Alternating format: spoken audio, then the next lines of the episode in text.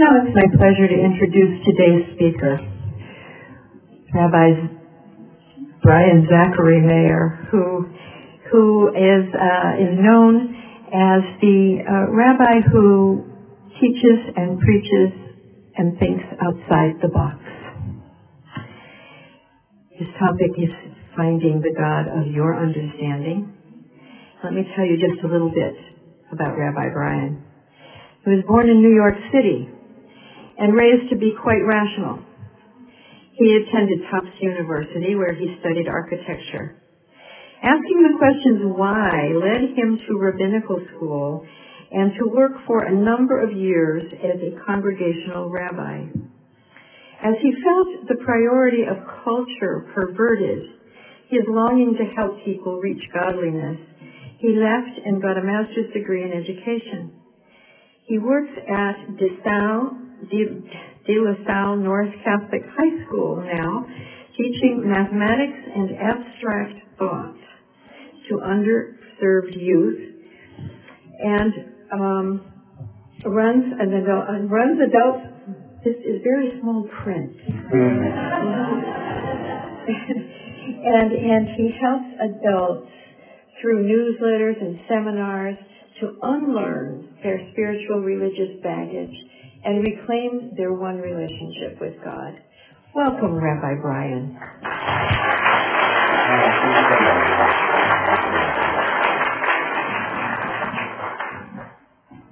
Well, thank thank you for having me here.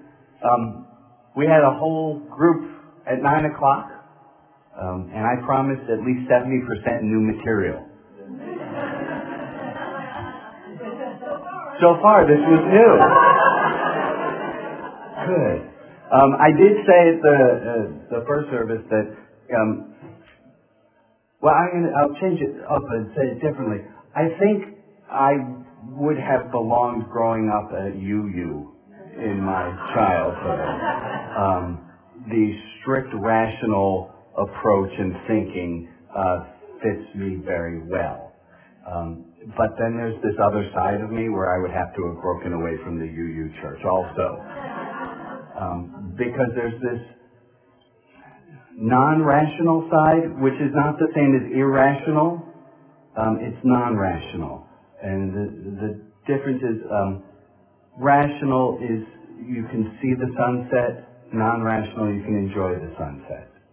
Um, and I chided with the nine o'clock group some that the joke that we tell about UUs, we being non-UUs, um, is that in a UU group, if there's a sign to heaven this way and the sign to the discussion on heaven this way, that the UUs are all going to the discussion. um, so we are going to have, um, I'm going to feed you what's going to feel like candy and cookies, and it's going to be really fun because we're going to have a discussion about God, and then we're going to be making that left turn.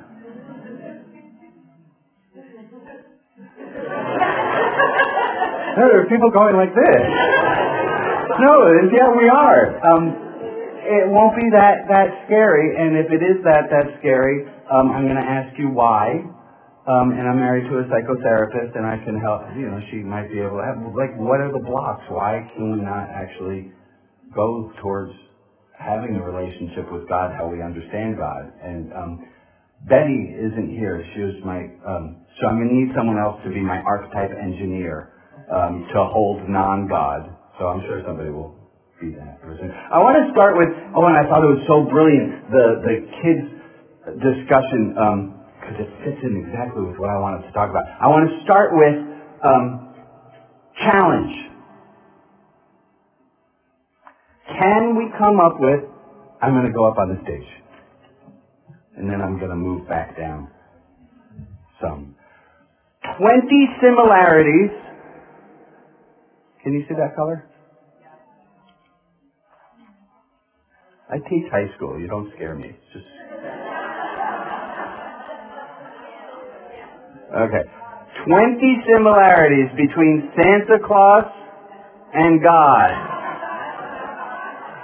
You don't have to believe these things, but just what are 20 things that we find to be similar between Santa and just so you know, I've come up with 40, so I'm, this is nice. What do you got? They both have white beards. Now, this isn't to say, right? We all understand this is like big caveat. These are culturally normative ideas of both. Right? I got no problems with a black Santa as long as he has a white beard. I can't believe this stuff comes out of my mouth either. All right, so they both have white beards. What else do we got? Yeah. You have to be good. Yay. And not only do you have to be good, but they know when you're good. what do you got? Sneaky. Sneaky? How do you mean sneaky? Oh, come on. Santa's fully sneaky. Okay. I'm going to translate as mysterious. Yeah. Yeah, what do you got? Require belief. That's a weird thing. All right, require belief. Shout what do you got? Alternatively, eventually you stop believing when you grow up.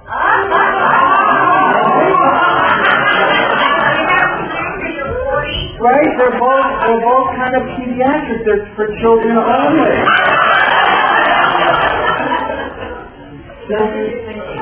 Oh, they both know what you're thinking. That's spooky. Right? They're omniscient. Ooh. They're both male. Did I hear male? Bummer. Yeah. What do you got?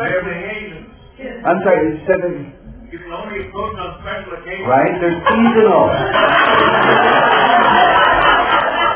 All right, what did you have? Giving. They're both give, well, they want to give. Right? They would rather give to you than not give to you. So they both have loving hearts and they want to give. Good. Conditional giving, but they have it in their heart. They want to love everyone. They do, yeah. When you, little guy, Alex? Was it Alex? Yeah. Oh, I nailed his name. Doesn't matter. anything. Um, Alex, what do you know about Santa, dude? You get presents, you get gifts, you get gifts. For good. Okay. Extra point to the rabbi for remembering the kid's name. Okay, yeah. Vengeful. Vengeful. Right? They would rather be loving, but you can't. and coal and what is coal really? Where is coal? Yeah, right. right. Vengeful. Um, where do both of them live? They both live above us. Right? In Canada somewhere. They both live up there. What else you got? They're both friends with animals? I got the reindeer. Yeah, okay, okay. I never heard that one before, okay? They like the animals. And they like children. And they're hungry and you gotta feed them. Okay, I was thinking communion and I got a little confused there. Okay, so we gotta feed them both. They both like, they both like to be talked to. They're kind of lonely and they need us to tell them. What do you got? Have minions. Not only do they have minions, but they got little minions. Right? Okay, so you know, don't read the Bible because the Bible's idea of an angel is not that little cherubby thing. Um, there, there, yeah, er, there. Okay, but, but but the way that our society has sense in God is they both have little helpers. what else do we have? You ask, you can petition, and they'll give you. Awesome, they're ATM machines. Yeah, what do you got? You're going to say the same thing? Cool. You have to ask for stuff, yeah. You can write letters. You can write letters to both and can tell them how, you know, I know I haven't been as good as I should be, but I promise, and it's please the Bible. You can use those oh, to frighten children, kind of. Make them look, you know. Yeah, yeah, the crowd controlling. I'm gonna go and write that. They're motivating forces? Okay, can we put it that way? That sounds friendly. They're old school. What does that mean? They're old school. They're not hip or modern. You know the the the hymn the hymn we just sang also. Um, like different households all have different notions of Santa. I mean, it's all still Santa, but we all still have, like, oh, in your house the gifts don't come wrapped, in your house the gifts do come wrapped. And there's slightly different notions, but we still are talking about the same guy. Right? I don't know how to write that. Um, right? But Cultural differences. cultural difference, I like that. Okay, I'm counting 20. Good. Why are we talking about Santa Claus? No idea. Oh, it reminds me of. Was that? Yeah, yeah, yeah. Well, you were at the first service. But it reminded me of a joke, and it says, my talk, I'm going to go on a tangent and do a joke. Um, what do you call a deer with no eyes? No idea. That's funny. What did you get from the sermon today? the God stuff, but let me tell you a joke. Um, what do you call a deer with no eyes and no legs? Still no idea.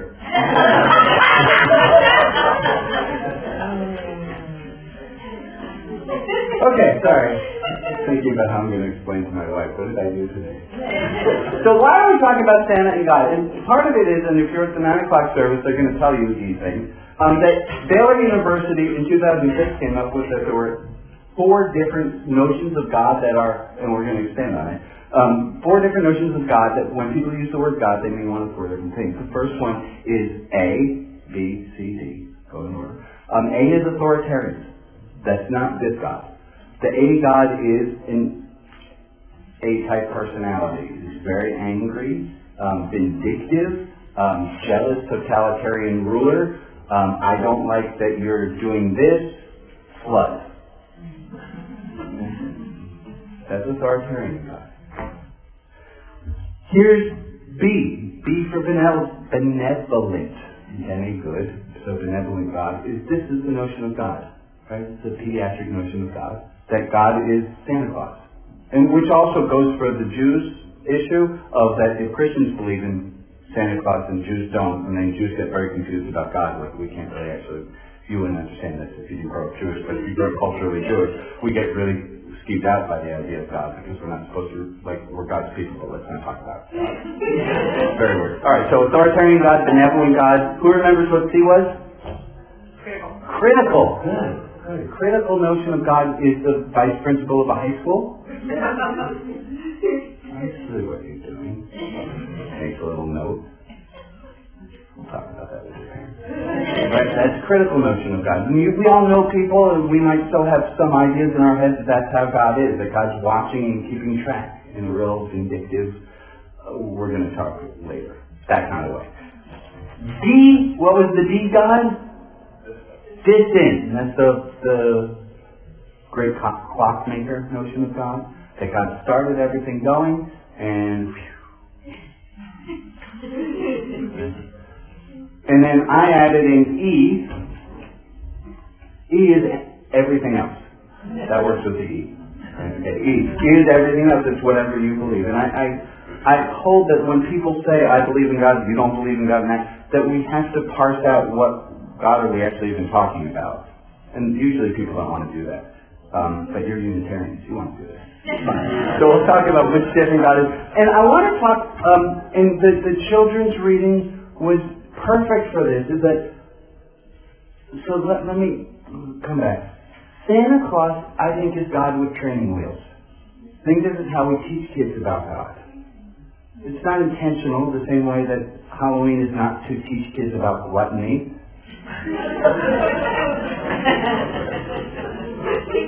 But it does. We got 254 pieces of candy! They don't even want to eat the candy. It's just how many pieces they can get, and they run from house to house because they're good Americans. And then we have Thanksgiving this month. Is that ironic or what? And then Thanksgiving is followed by the biggest shopping day. Yeah, that Thanksgiving must have really worked. Um, Santa Claus is God with training wheels. And it's very hard for us to unlearn Santa Claus and unlearn the critical notion of God and unlearn the authoritarian notion of God because nobody actually taught us that this is God. Now let me explain. There's two different types of rules. Okay, I'm going to jump two pages ahead. There are two different ways. There they are. This, this is really more for me than for you. Um, there are rules and then there are rules. There are rules that are explicitly stated and there are rules that are internalized. Explicitly stated rules are, Selena, you have to say bless you when someone sneezes. And so when someone sneezes, you say bless you, you're a good person, you're going to follow the rules. That was something somebody told you. Don't put your elbows on the table. Now, you can break those rules. They're, you, somebody tells you you break it, it's fine. You're just breaking their rule. On the other hand, there are internalized rules. The internalized rules are much more pervasive and subtle. And internalized thought, internalized rules, which will, are you go to Starbucks, don't go to Starbucks, we live in Portland, but if you were going to go to Starbucks, and there's an end, it's all empty except for one person, what are the chances you're going to go sit right next to that one person? You're not going to. Did anyone ever have a course or a class or someone say, don't sit next to the one person unless it's really crowded. In that case, you can. Nobody was ever told that, but we all know it. Same thing in the elevator. Go in the elevator, we all know you turn around and you face the door. Anyone take a class in which they were told to do that? Can you imagine how uncomfortable it is to go into the elevator and face the other people? Right? That would be weird. It's an internalized rule. It's something we took from the outside and we've internalized it. There's another one, and if there's something that says there's personal space. And you shouldn't get this close to somebody. My breath okay? Good. It's right. It feels there's a violation because we broke this intern. In, nobody told it to us. We hold it as our own rule, and therefore it's harder to break. What does this have to do with Santa Claus? Nobody taught us this is what God is. We internalized these notions of God. And they're really hard to unlearn.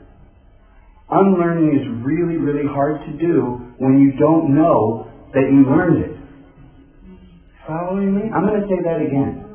It's very hard to unlearn these notions of the divine that we didn't even know we swallowed. I touched the piano, I'm sorry. they yelled at me in the first service. I put a quarter on the piano.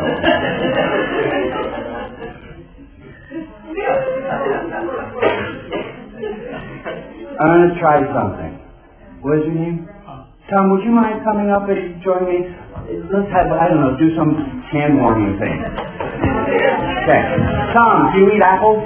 I love apples. Good. I bought these. These are, uh, I've never had a pinata kind of apple. Have you? I haven't. No. No, they were at Trader Joe's. Here's one for you, one for me. This is how it goes. You've eaten apples before. It'd be awkward. there is a video. How many of you have seen the video How to Eat an Apple Like a Boss? Thank you for being here. And now, don't take a bite, Tom. Um, if you were to take a bite, this picture, where are you going to bite? Right there. Okay. Now, the video of how to eat an apple like a boss says the first bite should be here. Why? Ew, because. Did anyone take a class on how to eat an apple? How do you know? Come on up, I got another apple. um, I'm going to promise you, you're not even in that little furry thing. You don't even notice it. Would you mind? Take a bite right there. Now, before you do so, I want you to imagine yourself at some. You're making like a weird face, like he's about to do something really awkward. We're talking about. So we'll get to the. So the whole idea is that the core is a myth we invented the core. Right, we usually hold the apple like this and we eat around it and then there's that little cone shape and this cone shape and then the seed sac. The only part you can't eat is the seed sac. The rest of it you can eat. You've been wasting apple. So do you mind taking a bite the new way? Right? Does it feel weird to do? No? Okay, well, we've laid down, thanks Tom, you get a snack. You can have a napkin. And I'm going to challenge you the next time you eat an apple to pick it up to eat it the right way. Like this. And anywhere I want. That's the end where the pesticides stay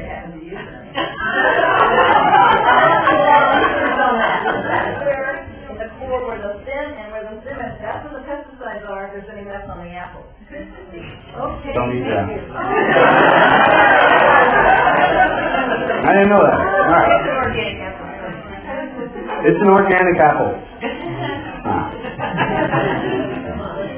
But I'm going to challenge you to eat your apple this way. Why?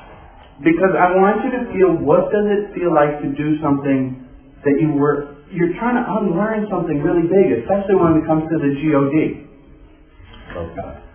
When you're trying to unlearn God stuff. Everyone do this for a second. Take everything you have out of your hand, interlace your hands like this. Put your hands down. It should look like we're praying. Okay, that's, now, I want you to notice left pinky or right pinky, just notice that's the thing that happens in your head. Is it your left pinky or right pinky? I can teach high school, I have to say these things. Is it your left pinky or right pinky on the bottom? And now undo your hands and re-interlace with the opposite pinky on bottom. Put your hands back down. How is that? I mean, the sensation. What's different in your life right now? One finger. Or nine, depending on how you want to count it. Right? It doesn't feel right. Some of you have already on your hands, you couldn't stand it. How much change are we talking about that is happening? And you want to know why people don't change. This is a great thing to practice next time you're at a staff meeting and bored. Just practice it and see what does change feel like. If you can master this, this is what change feels like in your body. Okay? Okay, undo your hand, shake it out, because uh, I want, I want you back. Good, good, good. Um, I'm going to do something else. There's nothing to do with anything, but it's just fun to watch. Um, right hand, left ear. Right hand should go across. Right hand, left ear. Okay, good. Left hand. Good, it was perfect timing. Right hand, left ear. Left hand, nose. Ready? Clap and switch. That has nothing to do with my talk. That's just fun for me so, my question is, um, and always is, why do we not have more God in our life? However we want to use the letter E to understand the word God. And the reason is because of the baggage that we've come with, because of these external ideas we've internalized and we think that these are true and right. And we don't think that we have the, who are we to disagree with it? The other reasons we don't think of, we don't um, have relationship with God, one we just looked at is discomfort. We hate discomfort, right? There are like three of you in the room who will willingly say, I want to be uncomfortable so I can learn. There's this great quote, dubium incommodo est, certum ridiculum est. I did it in Latin because you're the intellectual group. Dubium incommodo est, doubt, not comfy. Certum, what is it? Certainty, ridiculum est. Right? Is ridiculous.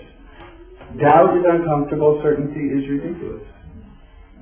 That's a, a phrase I've had a friend of mine put into Latin, so it has more gravitas to it. It's not a real Latin phrase. It's kind of like it. It is now. Oh, and I looked up during the break. Sorry for those of you who knew. Um, Jung, outside his office, had this in Latin: "Vocatum o non vocatum Deus equunt." Called or not called upon, God exists. So we all have we all have homework from the nine o'clock um, service to, to learn more about Jung's notions of God, but that was one that I wanted to bring. Other reasons we don't have more God in our life. I was supposed to bring uh, Okay. Nan In, he was a Japanese um, master. He had a cup of water. He invited a philosopher to come and have tea with him. And he poured tea and he kept pouring tea and he poured tea until the tea went up and he kept pouring tea and the tea was overflowing and overflowing. And the philosopher said, what are you doing? The cup is already full. And Nan-in said, you are this cup. You're so filled with what you think you know, no more will fit in.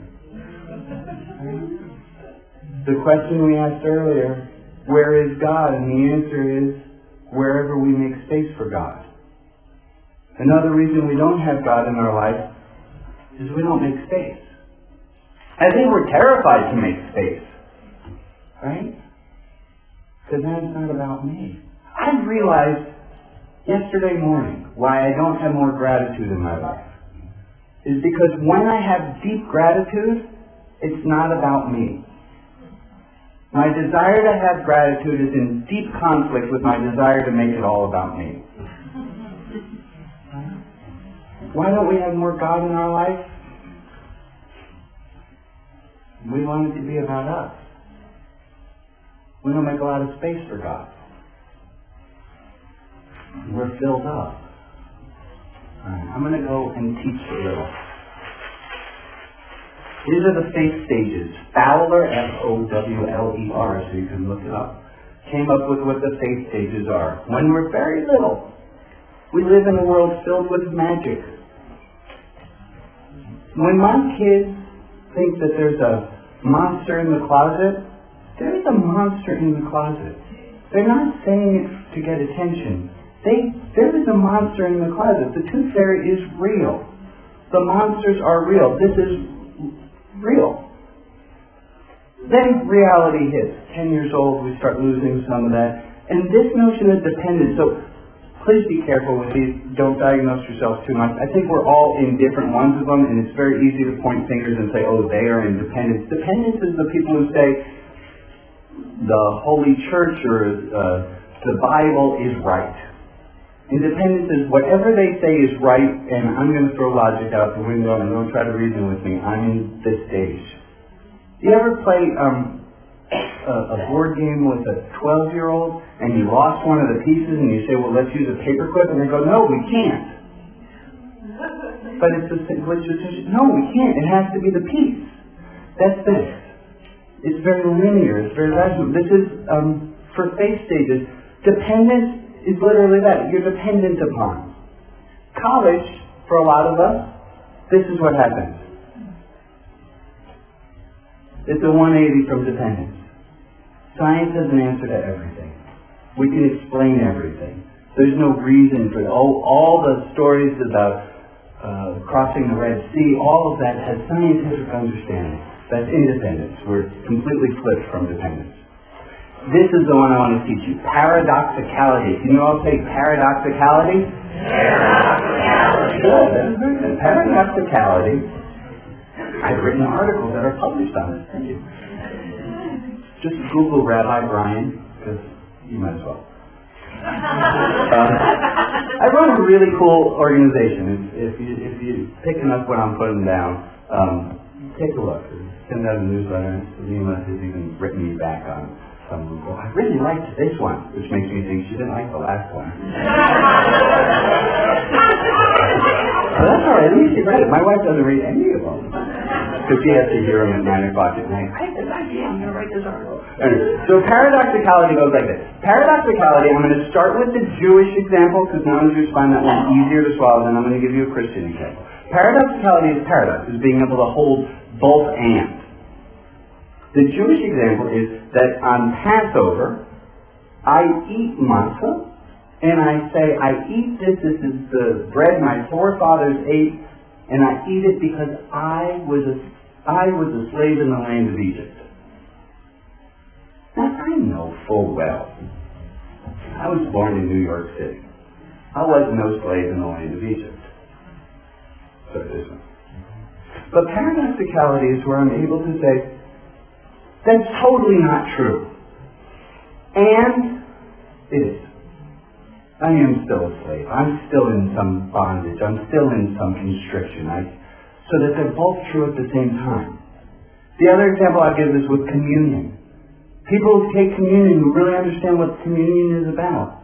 It is the body and the blood and it's a wafer and it's wine. And it can be both at the same time. This is why I don't think religion works very well for under 14 year olds. They can't understand that the opposite of something that is true is also true. This takes a real adult understanding of paradoxicality.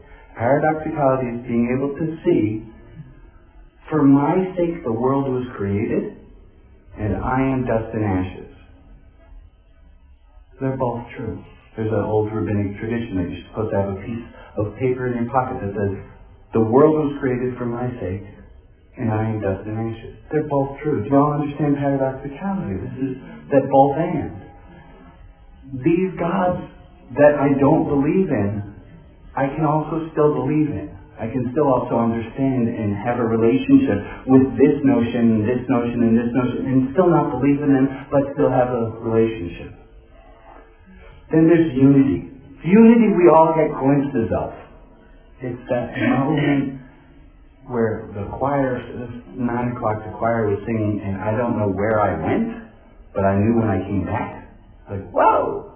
So there's that just beautiful moment is when you're when you see a child, when you with love and it's a sunset. Those are moments of unity, and we all have that. And I will add that it goes like this. Fowler doesn't say this, but I do. That unity starts to feel again like magic.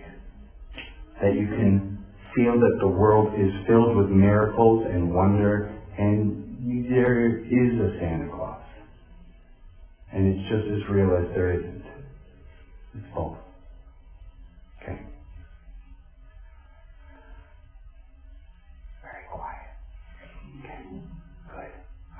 To imagine now we're going to do a very quick exercise to conclude. Does everyone text?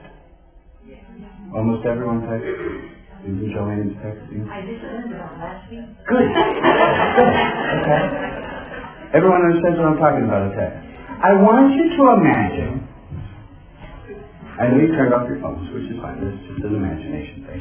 I want you to imagine that you're about to get a text from God. Okay? Or a tweet. You want to make it a tweet, it limits you to 140 characters. Can you, everyone take a moment, what is the text you get from God? Or the tweet you get from God?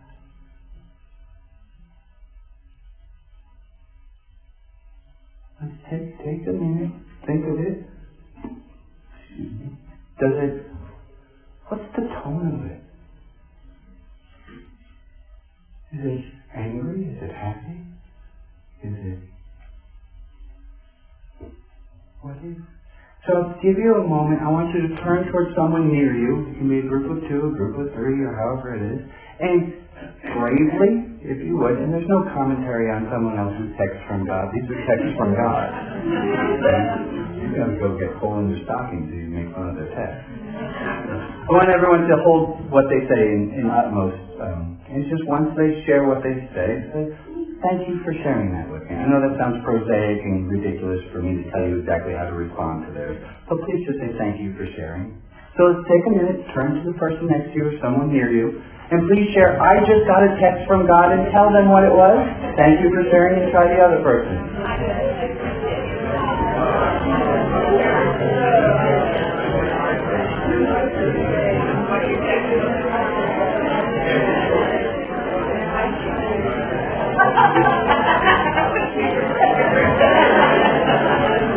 And make sure you share the other way as well.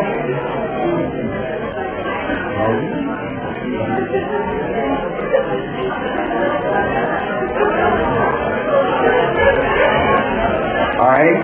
And then we do it like this in school. You go one, two, three, eyes on me. Yeah, you got. I like you. Not only did you know the other, here's how it goes. I say one, two, three, eyes on me, and you all say one, two, eyes on you. Let's it. One, two, three, eyes on me. So I thank you all for sharing. One of the problems, of course, having people share is this is what we do. We're social creatures. Um, brave souls, and there are prizes available. I teach high school. I know how this works. Brave soul. Who got a particularly interesting text from God that they want to share with the group? We got one in the back. What do you got, my friend? We had two people, uh, two of us had something to do with dinner. One said God, um, God said, what time is dinner? And the other said, I'm coming over for dinner. Nice. I love it. What? We don't even know each other. That's great. You both win. You know the the bracelets, uh, WWJD. What would Jesus do? I have these made. These say, "What would the God of my understanding do?" It's a lot more letters. It's W-W-T-J-O-N-U-D. What would God of my understanding do? And let's get two more shares. And, yeah, what do you got? Of. Okay. Wake up. Wonderful. You win your very own God in a box. Because if God is everywhere, God must be in this box. 30% less packaging, 40% more God. And then here's my favorite little line on it. It says, open yourself and experience God. You get it? Open yourself. Okay. And we got one more share. Here, what do you have? Uh, I'm the giver of life. How does it text you back? I'm not giver of life. Well, this is a, um, not, not the right gift, but this is the gift you get. You get your very own denial in a vial. Active ingredient delusion when you just don't want to deal. And then there's a little warning on it says, do not take with faith. I am so clever. All right. I am going to stop, and I thank you, and I thank you, and I thank all of you for considering and thinking a little outside the box.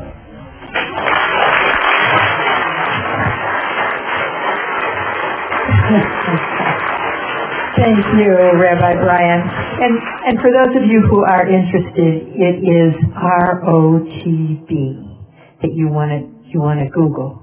Religion outside the box. Every day, a message, no, Every- 77% of the time, a message. Uh, every Monday, except the last Monday of the month. So 40 out of 52 Mondays a year, which is 77%, you get a free newsletter. And it's worth it. Uh, so if you go to, uh, just Google Rabbi Brian and you can find me. Some of them are better than others.